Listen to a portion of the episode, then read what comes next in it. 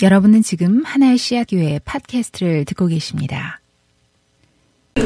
반갑습니다. 우리 누가복음 우리 강해 나누고 있는데 누가복음 어, 말씀 나누는 그 열일곱 번째 시간입니다. 많이들 한국 갔다 오신 분들도 또 돌아오시고 여러 가지 모양으로 어, 아웃옵타운 하셨던 분들 어, 다 돌아와서 반갑습니다. 어, 그 저는 그 개인적으로 영화를 좋아하는데 어, 올해 보고 싶은 영화는 뭐니 뭐니 해도 그 봉준호 감독의 예, 기생충입니다. 예, 봤나 봐요. 두 사람은. 그쵸. 두 사람은. 두 서울 사람은 본 것 같아요. 예, 아마 더는 소개가 필요가 없을 것 같고 영화의 대략적인 이야기도 많은 분들이 알 것 같습니다. 뭐 더 이상 스포일러는 나오지는 않았지만 하여간 뭐 그렇게 나오죠. 전혀 만날 것 같지도 않고 만날 가능성도 없어 보이는 어, 두 가족이 만나서 전개되는 이야기다. 뭐 그렇게까지만 알고 있습니다. 혼자 고겨 그 언제 미국에서 개봉하는지 아시는 분들은 좀 알려주시고 예, 같이 보러 갔으면 좋겠습니다.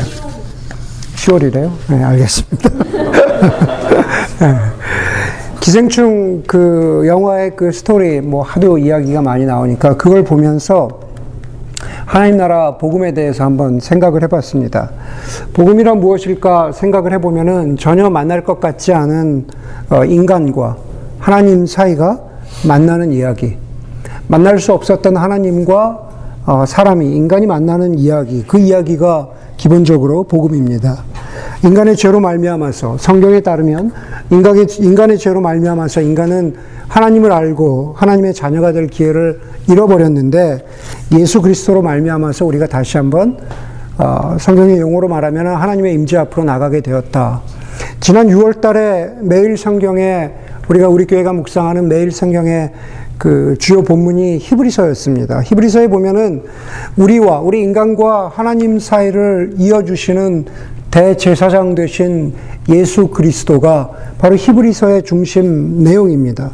예수 그리스도는 대제사장 되실 뿐만 아니라 또 동시에 희생제물이 되어주셔서 복음을 선포하시는 그 예수 그리스도에 대해서 말씀하고 있습니다.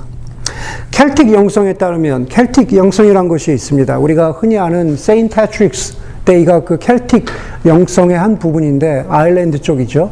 아일, 아일랜, 아일랜드 쪽의 그 켈트족의 켈틱 영성에 따르면은 이 세상에는 영어로 따지면 thin place가 있다고 합니다. 되게 얇은 곳이죠. 한국말로 말하면 어, 이 세상에 막 굉장히 얇은 막이 존재한, 존재한다고 합니다.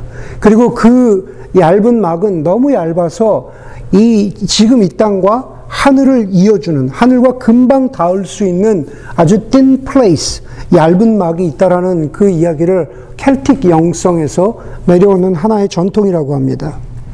그런데 그렇게 생각하면은 우리는 아 무슨 뭐 반지의 제왕이나 이런 것들을 생각하면서 그 thin place가 어디 신비한 산속이나 어디 계곡에 있을 것이라고 생각을 하곤 합니다. 혹은 조금 더 기독교적인 의미에서 생각을 하면은 그 thin place는 마치 굉장히 거룩한 수도원이나 교회당 안에 thin place가 있을 것이라고 생각을 합니다. 그곳에서 하나님을 쉽게 만날 수 있는 곳. 그런데 과연 thin place는 어디일까? 땅과 하늘, 저 이 땅과 하나님 나라를 이어주는 thin place를 아주 얇은 막이 있는 곳, 그것을 우리는 어디서 가장 쉽게 만날 수 있을까? 교회 지상주의는 아니지만 그러나 우리가 흔히 접할 수 있는 thin place는 바로 교회입니다. 건물이 있던 건물이 없건 얼마나 거룩하게 보였건 아니면 얼마나 우리 같은 환경이던 그런 것과 상관없이 교회가 바로 세상과 하나님 나라를 이어주는 thin place입니다. 그런데 교회는 그런데 교회는 늘상 강조하지만은 바로 저와 여러분 그리스도인 한 사람 한 사람이 함께 하나님의 부르심을 받은 공동체로서 그 우리의 정체성을 확인하는 그 모임, 그것이 바로 교회입니다. 그래서 어떤 분은 교회를 한문으로 쓸 때 가르치는 곳, 교회를 쓰기도 하고 또 교회, 교제한다라고 할 때 어, 교자를 쓰기도 하고 세 번째로는 어, 다리죠. 브릿지가 된다. 어, 연결해준다. 라는 의미로서 어, 교회라는 그러한 단어를 쓰기도 합니다. 그래서 저는 오늘 메시지를 통해서 여러분들과 교회 혹은 좀 더, 좀 더, 어, 아주 그라운드 레벨로 내려오면은 틴 플레이스로서 저와 여러분들 그리스도인의 삶에 대해서 나누고자 합니다. 좀 더 정확히는 예수 그리스도를 대신해서 이 땅 가운데에서 틴 플레이스, 틴 플레이스로서의 얇은 막으로서의 역할을 감당해야 되는 그리스도의, 그리스도인의 삶에 대해서 나누려고 합니다. 근데 그것은 오늘 말씀뿐만 아니라 사실 누가복음 육 장 전체에 해당하는 말씀입니다. 오늘 누가복음 육 장을 읽다 보면은 아, 이 말씀 내가 아는데 라고 하는, 들어봤는데 라고 하는 분들이 계실 겁니다. 맞습니다. 오늘 누가복음 육 장의 말씀은 마태복음 오 장, 육 장, 칠 장에 쭉 이어져 나오는 소위 우리가 흔히 알고 있는 산상수훈과 서로 이렇게 일치하는 그러한 어, 말씀입니다. 여러분, 마태복음에 보면은 마태복음의 산상수훈은 아, 마태복음의 산상수훈은 전체가 백삼십칠 구절로 이루어져 있습니다. 그런데 오늘 여기 누가복음에 보면은 누가복음은 기껏해야 삼십 절 정도만 산상수훈에 해당하는 그런 말씀이 있습니다. 훨씬 짧죠. 예. 또 마태복음과 비교해 보면은 반복되는 내용도 있고, 그리고 반복되지 않는 내용도 있습니다. 마태복음에는 마태복음은 산상수훈, 다시 말해서 말 그대로 따지자면은 산 위에서, 저는 가보지 않았지만 실제로 가면은 진짜 높은 산이 아니라 언덕쯤 되겠죠. 언덕 위에서 하나님께서, 예수님께서 사람들을 모아놓고 하신 말씀이라고 합니다. 그런데 오늘 누가복음은 좀 다릅니다. 마태복음에 보면은 훨씬 더 소위 이야기하는 영적으로 보이는 구절들, 가르침들이 굉장히 많이 있습니다. 그런데 누가복음은 마태복음과는 좀 다르게 어떻게 보면 좀 영적이라기보다는 굉장히 굉장히 현실적인 것 같은 그런 말씀을 담고 있습니다. 그 차이가 무엇인지 우리가 좀 차차 살펴보도록 하겠습니다. 오늘은 그 중에서 주로 이십 절에서 삼십 절, 십 절에 걸쳐서 말씀을 함께 볼 텐데, 그 전에 먼저 짚고 넘어갈 것이 있습니다. 십칠 절을 보면, 오늘 시작하는 십칠 절을 보면 이렇게 말씀합니다. 예수께서 그들과 함께 산에서 내려오셔서 평지에 서셨다 그러죠. 예수께서 그들과 함께 산에서 내려오셔서 평지에 서셨다. 산 위에서 기도하시고 많은 제자 가운데에서 열두 사도를 부르시고 그들과 함께 산에서 내려오셔서 평지에 서셨다. 평지에 서셨는데 거기에 그의 제자들이 큰 무리를 이루고 또 온 유대와 예루살렘과 드로아 시도 해안, 시돈 해안 지방에서 모여든 많은 백성이 큰 무리를 이루었다. 제가 주목하는 것은 예수님께서 열두 사도를 비롯한 제자들과 함께 평지에 서셨다는 말씀입니다. 문자 그대로 읽으면은 진짜 우리가 저 밖에서 보는 것처럼 진짜 그냥 평지일 수도 있고, 어쩌면 마태복음과 그 맥락을 같이 한다면 그것은 뭐 언덕 위에 평평한 곳으로 해석할 수도 있을 것입니다. 저는 그냥 평지를, 그냥 산에서 내려오셨다고 하셨으니까 평지를 그냥 우리가 보고 있는 이 평지라고 한번 보면서, 그러면서 평지를, 평평한, 평평한 곳을 좀 다르게 보기를 원합니다. 말씀드린 대로 산에서 내려갔다 평지로 내려오신 예수님. 저는 그 평지를 저와 여러분들의 일상이라고 그렇게 읽습니다. 주일날 나오는 이 칠 일째, 이, 이 주일, 이날이 아니라 월요일부터 토요일까지의 저와 여러분들이 살아가고 있는 일상, 일상의 삶, 평지. 다시 말해서 오늘 본문을 포함해서 예수님께서 누가복음에서 전하시는 말씀은 우리의 일상 가운데에서 실현 가능한 말씀이라고 믿습니다. 우리의 일상 가운데에서 실현 가능한. 그럼 과연 그렇다면 실현 불가능한 말씀이란 게 있을까? 성경 말씀 가운데 실현 불가능한데 그냥 그냥 그냥 말씀이 좋으니까 그렇게 던져준 말씀이 있을까? 사실은 누가복음도 그렇고 이것과 맥락을 같이 하는 마태복음의 산상수훈을 아주 오랜 동안 이 일상 속에서, 현실 속에서는 이루어질 수 없는 하나님의 말씀이라고 하는 오해 아닌 오해가 있었습니다. 팔복의 산상수훈의 말씀은 그냥 이상적인 영적인 상태, 혹여나 예수를 믿는다면은 완전한 하나님의 나라가 이 땅 가운데 이루어진 후에나 완성될 상태지, 지금 우리가 살고 있는 이 상태 가운데에서는 이루어질 수 없는 말씀이다. 그러나 좋은 말씀이니까 그냥 마음에 새기고 살아라 라고 하는 그런 오해가 있었다는 말씀입니다. 그러나 평지, 평지로 내려오신 예수님, 일상의 발을 디디고 서시면서 지금 이 말씀을 하시는 예수님은 이 말씀이 불가능한 것이 아니라 실제로 가능하다라는 것을 가르치고 계신 것입니다. 이것은 가능하다. 어렵지만, 실제로 무척 어렵지만, 그러나 불가능한 것은 아니다. 그렇기 때문에 이 말씀을 듣는 저희들도 그냥 건너뛰어야 하는, 사실 다음 주 설교는 제가 정말 더 다루기 싫어하는 본문이지만, 그냥 건너뛰어야 하는 그러한 말씀처럼 읽을 때가 있지만, 그러나 결코 그렇지 않다라는 거죠. 우리의 일상 가운데서 붙잡고 애쓰고 살아가는 그러한 말씀입니다. 마태복음에서는 여덟 가지, 흔히 이야기하는 팔복으로 시작합니다. 그렇죠? 그런데 오늘 여러분들이 읽은 말씀을 다시 한번 읽어보면 누가복음은 팔복을 쭉 이야기하지 않습니다. 누가복음은 먼저 네 가지 복에 대해서 이야기하고 나서, 그리고 나서 그 네 가지 복과 대칭이 되는 네 가지 경고 혹은 네 가지 화에 대해서, 저, 저, 뭐, 저주라 그럴까요? 그, 그 화에 대해서 말하고 있습니다. 너희 가난한 사람들은 복이 있다. 굶주린 사람들은 복이 있다. 슬피 우는 사람들은 아, 복이 있다. 또 너희를 미워하고 너희를 악하다고 내칠 때 복이 있다. 네 가지를 말씀하시죠. 그리고 이십사 절부터 가면은 너희 부요한 사람들은 화, 화, 아, 아, 화를 당할 것이다. 배부른 사람들은 화가 있다. 그런 식으로 어, 네 가지 화에 대해서 말씀하고 있습니다.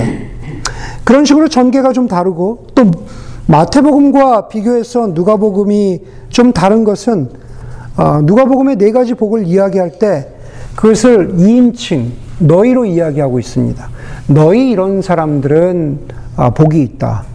다시 말해서 함께 내려온 열두 사도를 포함한 제자들을 직접적으로 가르치면서 말씀하고 있는 겁니다. 이인칭으로 너희들은 복이 있다. 마태복음은 좀 다른거든요. 좀, 좀 그냥, 그냥 어, 전체를 대상으로, 예, 일반적인 사람들을 대상으로 말씀하고 있습니다. 아까 말씀드린 대로 아, 마태복음이 좀 굉장히 영적으로 보이는 가르침이라면 누가복음은 아주 현실적입니다. 가령 예를 들어서 마태복음은 팔복이 이렇게 시작하죠. 마음이 가난한 사람은 복이 있다. 영적인 것 같잖아요. 마음의 상태에 대해서 말하고 있는 것 같잖아요. 그런데 누가복음은 누가복음은 마음이 가난한 사람이라고 말하지 않습니다. 그냥 현실적으로 대놓고 가난한 사람은 복이 있다. 노골적으로 굶주리는 사람에 대해서 말합니다. 그런 의미에 대해서 그런 의미에 대해서 현실적이라는 말입니다. 여러분, 복 있는 사람을 네 가지로 이야기하고 있는데, 가난한 사람, 굶주린 사람, 슬피 우는 사람, 미움을 당하는 사람, 이 사람들이 각각 다른 종류의 네 사람이 아닙니다. 예. 가난한 사람, 굶주린 사람, 뭐 이렇게 슬피 우는 사람, 네 사람이 아닙니다.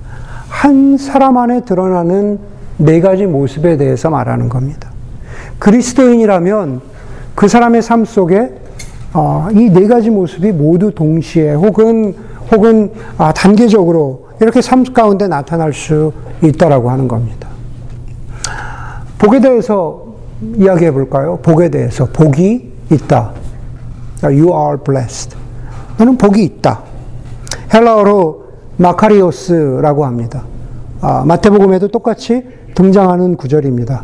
과연 복이 있다라는 게 무엇일까?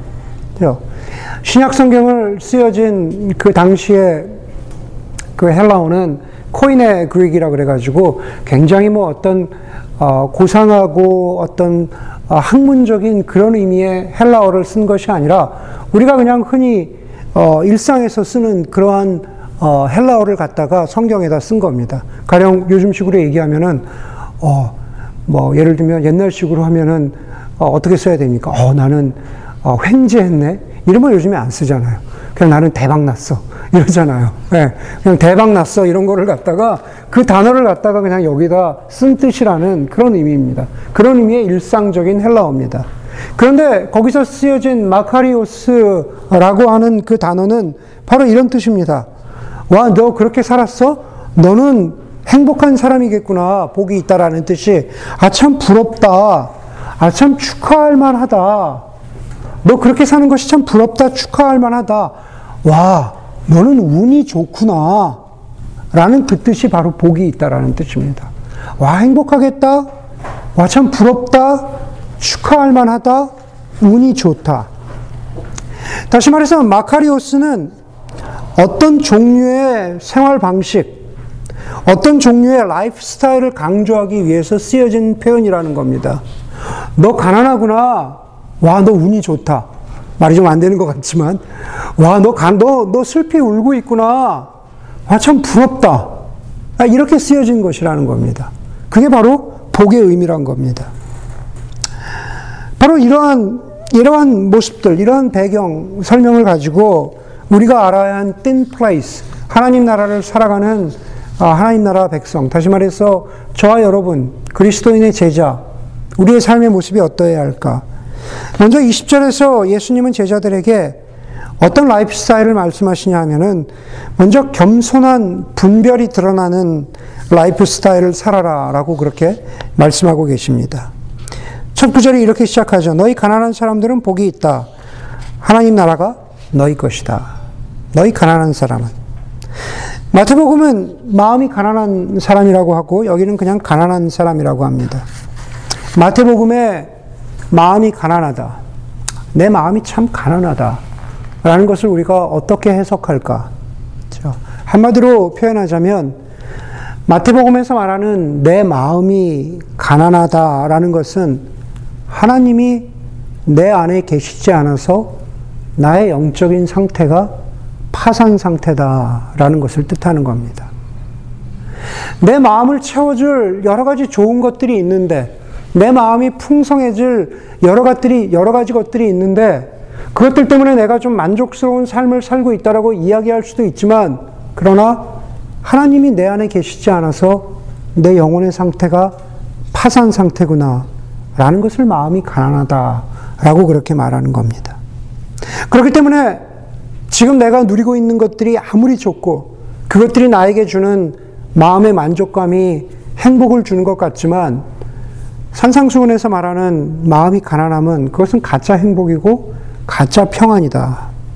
정말로 마음이 가난한 사람에게 필요한 것은 하나님이 내 안에 계시는 것, 다시 말해서 하나님이 내 삶의 주인 되셔서 다스리셔야 한다는 것을 인정하는 사람이 마음이 가난하다라는 뜻입니다.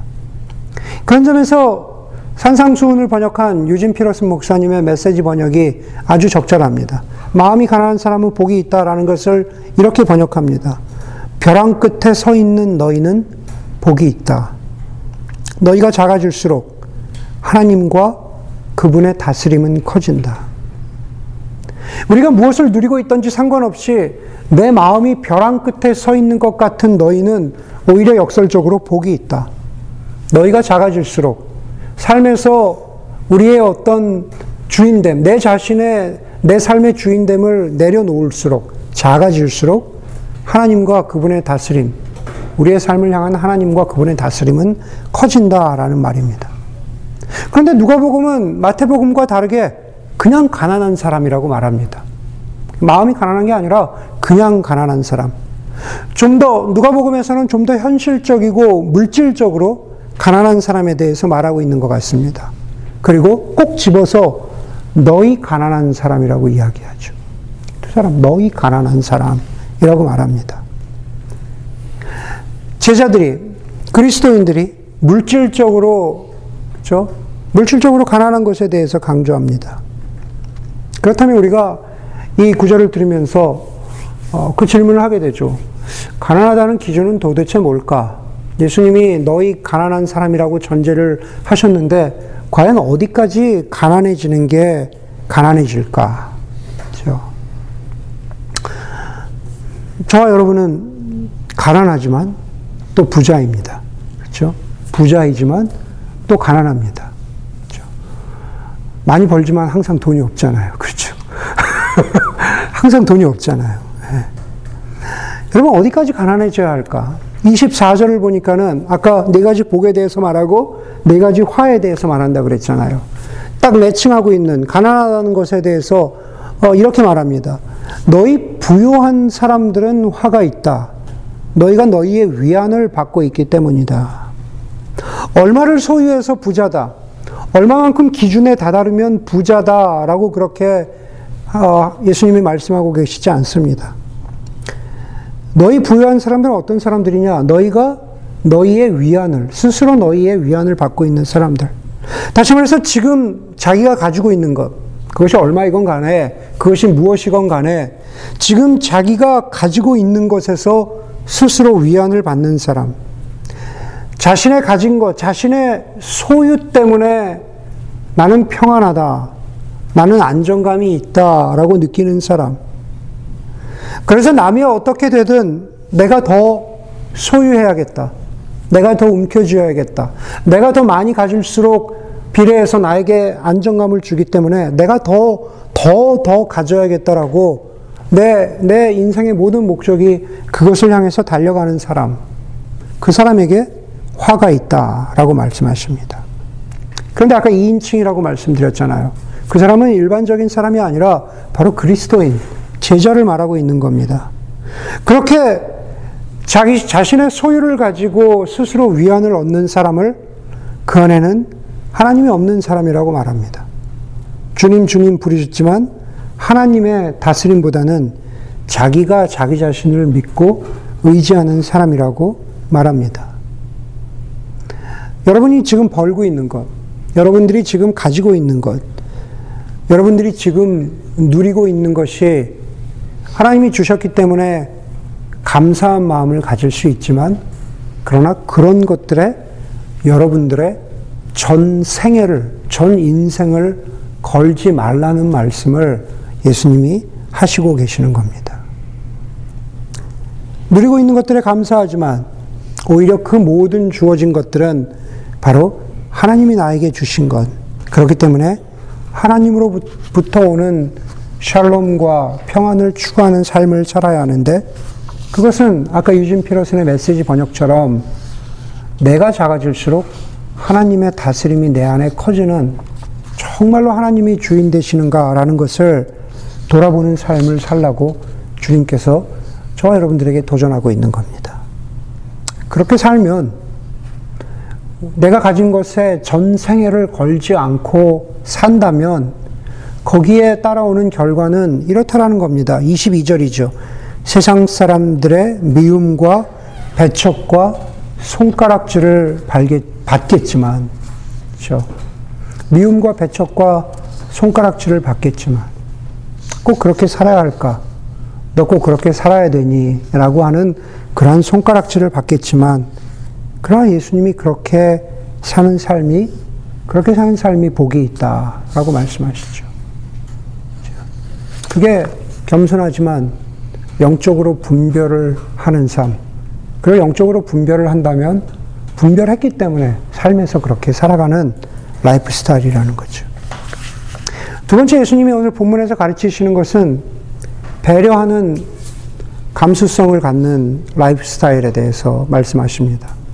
저 감수성이란 거 정말 이 세대에서 정말로 필요한, 또 많이 요구되는 단어 가운데 하나인 것 같습니다. 여러분들 직장을 방문해서 어, 여러분들과 개인적으로 어, 이런저런 대화를 한, 나누다 보면 어, 회사들이 예, 교회보다 굉장히 앞서 나가 있다, 앞서 나가 있다라는 것을 느낄 때가 있습니다. 회사들이 되게 잘한다라는 그러한 어, 배움과 느낌이 들 때가 있습니다. 얼마 전에도 어떤 어, 교우와 얘기하다가 그 교우가 그런 얘기를 해주더라고요. 그 맥락은 잘 이해가 안 되는데 자기 회사의 어떤 굉장히 어, 존경받는 에이치알의 그, 그 헤드가 있는데, 뭐 에이치알에서 여러 가지 이야기를 하지만 예, 그런 거 다 필요 없다. 딱 두 가지만, 에이치알은 딱 두 가지만 기억하면 된다. Compassion, Awareness. 저 에이치알 담당자는 그것만 기억하면 된대. Compassion, Awareness.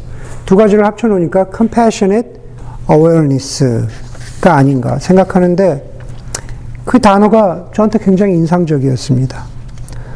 감수성이란 건 compassionate awareness죠. 그 대상이 자기 자신이건 혹은 그 대상이 타인이건 간에 아, 그를 대하는 태도가 compassionate awareness, 연민을 가지고 동정감을 가지고 aware, 그것을 알아주는 것. 그렇죠? 네가 그렇구나, 네가 그렇게 어려운 상황이구나, 그게 필요한 것이구나, 어, 네가 힘들겠구나, 어, 네가 그런 바람이 있구나, 그것을 알아주는 것. 이십일 절에 보면은 지금 슬피 우는 사람들은 복이 있다, 너희가 웃게 될 것이다, 그렇게 말합니다. 슬피 우는 사람, 혹은 마태복음에 보면은 애통하는 사람이라고 합니다. 슬피 우는데 아까 복이 있다? 와, 슬피 우면은 참 부러운 삶이다. 슬피 우는 사람이 참 바람직한 삶이다. 이게 참 이해하기가 어렵습니다. 우리는 무엇을 향해서 예수님께서 이런 라이프 스타일을 살라고 말씀하시는데, 그리스도인들은 우리는 무엇을 향해서 우는 사람들일까? 우리가 운다고 할 때는 이유가 있잖아요. 그냥 울지 않잖아요. 네. 오늘 여기서 슬피 우는 사람, 그 울음은 바로 자기 자신을 보면서 자기 자신을 향해서 우는 거죠. 스스로 울고 있는 자기 자신을 향해서 긍휼함을 가지고 내가 울고 있구나, 내가 내 자신에 대해서 슬퍼하고 있구나라는 것을 스스로 aware하는 사람이다. 그것을 인식하는 사람이다. 그렇게 말합니다. 유진 피터슨 목사님은 메시지 성경에서 애통하는 사람, 슬피 우는 사람에 대해서 이렇게 번역하셨습니다. 가장 소중한 것을 잃었다고 느끼는 너희는 복이 있다. 슬피 우는 사람은 가장 소중한 것을 잃었다고 느끼는 사람이래요. 애통하는 사람은 가장 소중한 것을 잃었다. 그때야 너희는 가장 소중한 분의 품에 안길 수 있다. 이렇게 메시지 성경에서 번역하고 있습니다. 마치 우리 교회에서 뛰어노는 세 살, 네 살짜리 아이들이 가장 자기가 아끼는 장난감을 잃어버리고, 그리고 나서 잃어버린 자기 자신 때문에 우는 거죠. 처음에는 장난, 잃어버린 장난감이 슬퍼서 울고, 내가 왜 이것을 잃어버렸을까? 슬퍼하면서 울고, 그런 아이 같은 마음에 대해서 말하고 있는 겁니다. 여러분, 예수님께서 우리에게 내 자신을 향해서 울어라. 너 슬프지 않니? 네가 가장 소중한 것을 잃어버렸다고 느끼면 그게 복된 삶이야, 라고 그렇게 말씀하시는데, 과연 저와 여러분들이 잃어버린 게 뭘까? 우리가 잃어버린 게 뭘 잃어버렸을까요?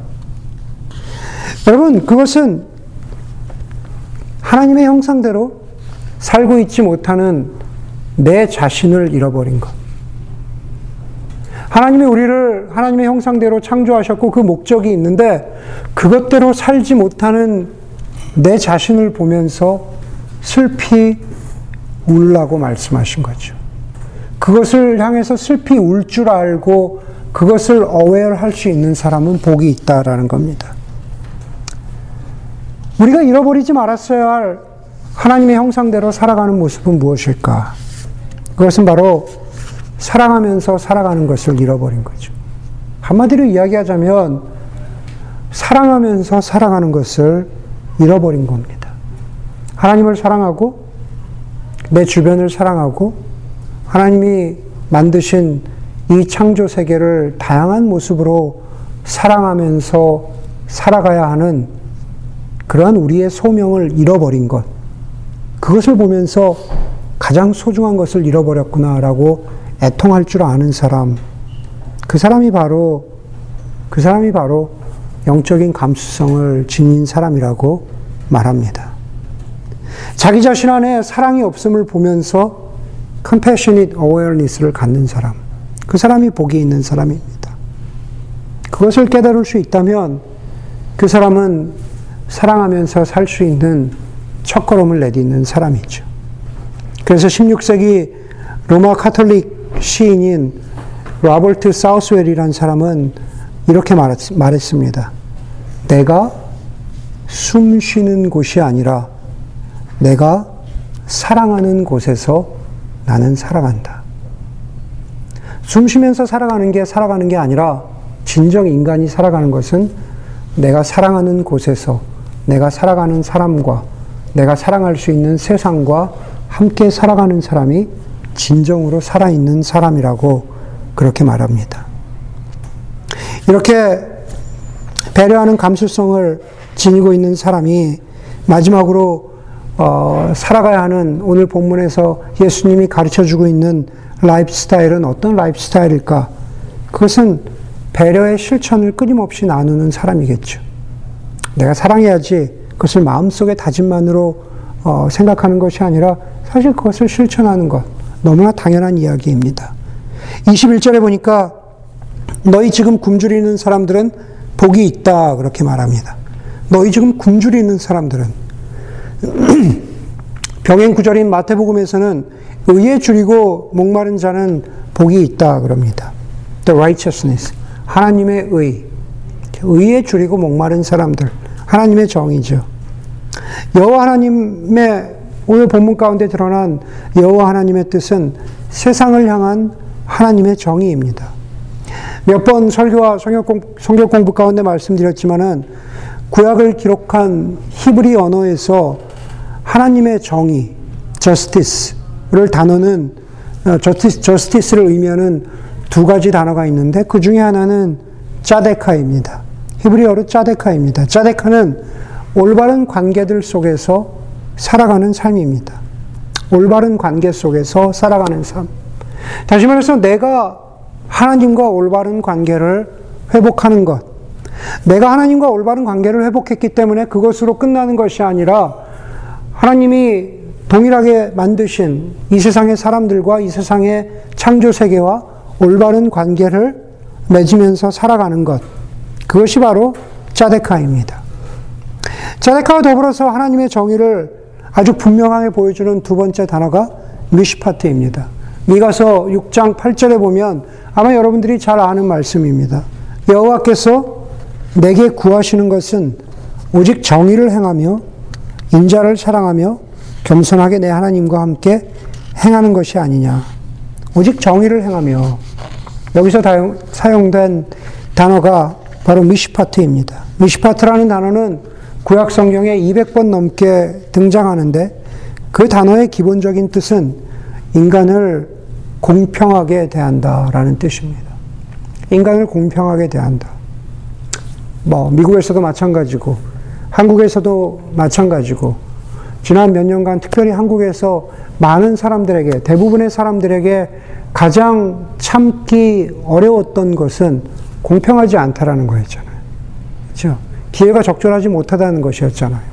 그런 의미에서 여러 가지 생각들, 여러 가지 어, 마음들이 막 여러 가지 모양으로 막 분출이 됐잖아요. 네. 여러분, 미시파트라는 것은 인간을 공평하게 대한다. 그것은 좀 더 풀어서 얘기하면 모든 사람들에게 마땅히 돌아가야 할 목과 권리를 늘 생각한다라는 것이죠. 모든 사람들에게 돌아가야 할 권리를 마땅히 생각한다. 그것이 성경에서 우리 그, 그 나오는, 특별히 구약 성경에서 나오는, 그렇죠? 그 빚진 것을 되갚아주고, 그 다음에 노예를 풀어주고, 오십 년째가 되면은 땅과 사람에게 희년 사상을 선포하고, 이 모든 것들이 바로 구약의 윤리이지만 그것은 모든 사람들에게 돌아가야 할 목과 권리를 배려하고 실천한다라는 의미에서 세상의 어떤 정부나 세상의 어떤 정당이나 정치 철학이 먼저 이야기하기 전에 성경 속에서 먼저 이야기하고 있었던 하나님 나라의 윤리죠. 하나님 나라의 가치입니다. 짜데카, 사람들을 바라보면서, 세상을 바라보면서 올바른 관계가 무엇일까 늘 고민하는 것. 그리고 그 안에서 미시파트, 사람들에게 돌아가야 할 목과 권리를 늘 배려하고 생각하면서 살아가는 것. 바로 그 라이프스타일이, 그 라이프스타일이 바로 우리 그리스도인들에게, 특별히 그냥 저 멀리 떨어져 있는 하나님 나라 천국이라고 하는 그것이 아니라 바로 이 땅과 하나님 나라를 중간에서 연결해 주어야 할 띵 플레이스로서의 교회와 그리스도인들에게 살아가야 할 모습이 아니겠냐고 예수 그리스도께서 그렇게 초청하고 있는 겁니다. 굉장히 의도가 있는 어, 말씀으로 성, 설교를 마치려고 합니다. 원래는 세 번이었는데 예, 저희가 두 번으로 줄였습니다. 비씨엠 아, 봉사해야 하는 것이 저희가 사인업한 것이 두 번으로 줄었습니다. 비씨엠의 여름 성경학교 또 프로그램을 돕는 식사로 돕는 봉사에 저희 교회가 사인업을 했습니다. 어떤 주는 저희 교회 교인 두 배가 되는 팔십 명의 밥을 저희가 식사를 준비해야 됩니다. 조금 뭐 힘에 부칠 수도 있겠죠. 그러나 그런 것들이 감수성을 가지고 저 짜데카를 생각하고 미시파트를 생각하면서 우리 교회가 할 수 있는 작은 실천이라고 생각합니다. 그런 것들이 없으면은 사실 더 큰 것을 할 수가 없습니다. 그렇기 때문에 어, 설교를 들었는데 So what? 하시는 분들에게 예, 말씀드리자면 꼭 사인업 하시기 바랍니다. So what? 하시는 분들에게 사인업 하시기 바랍니다. 여러분, 오늘 세 가지의 아, 라이프 스타일을 생각하면서 계속 이어지는 아, 누가복음의 말씀 가운데에서 과연 하나님이 우리에게 원하시는 정말 이 땅 평지에 살아가는 그리스도인의 삶의 모습은 어떠해야 하는가 아, 계속 묵상하고 또 그렇게 하나님 나라를 살아가는 저와 여러분들이 되기를 주의 이름으로 간절히 소원합니다. 우리 말씀을 생각하면서 잠시 우리 각자 개인에게 주는 메시지를 기억하면서 기도하도록 하겠습니다.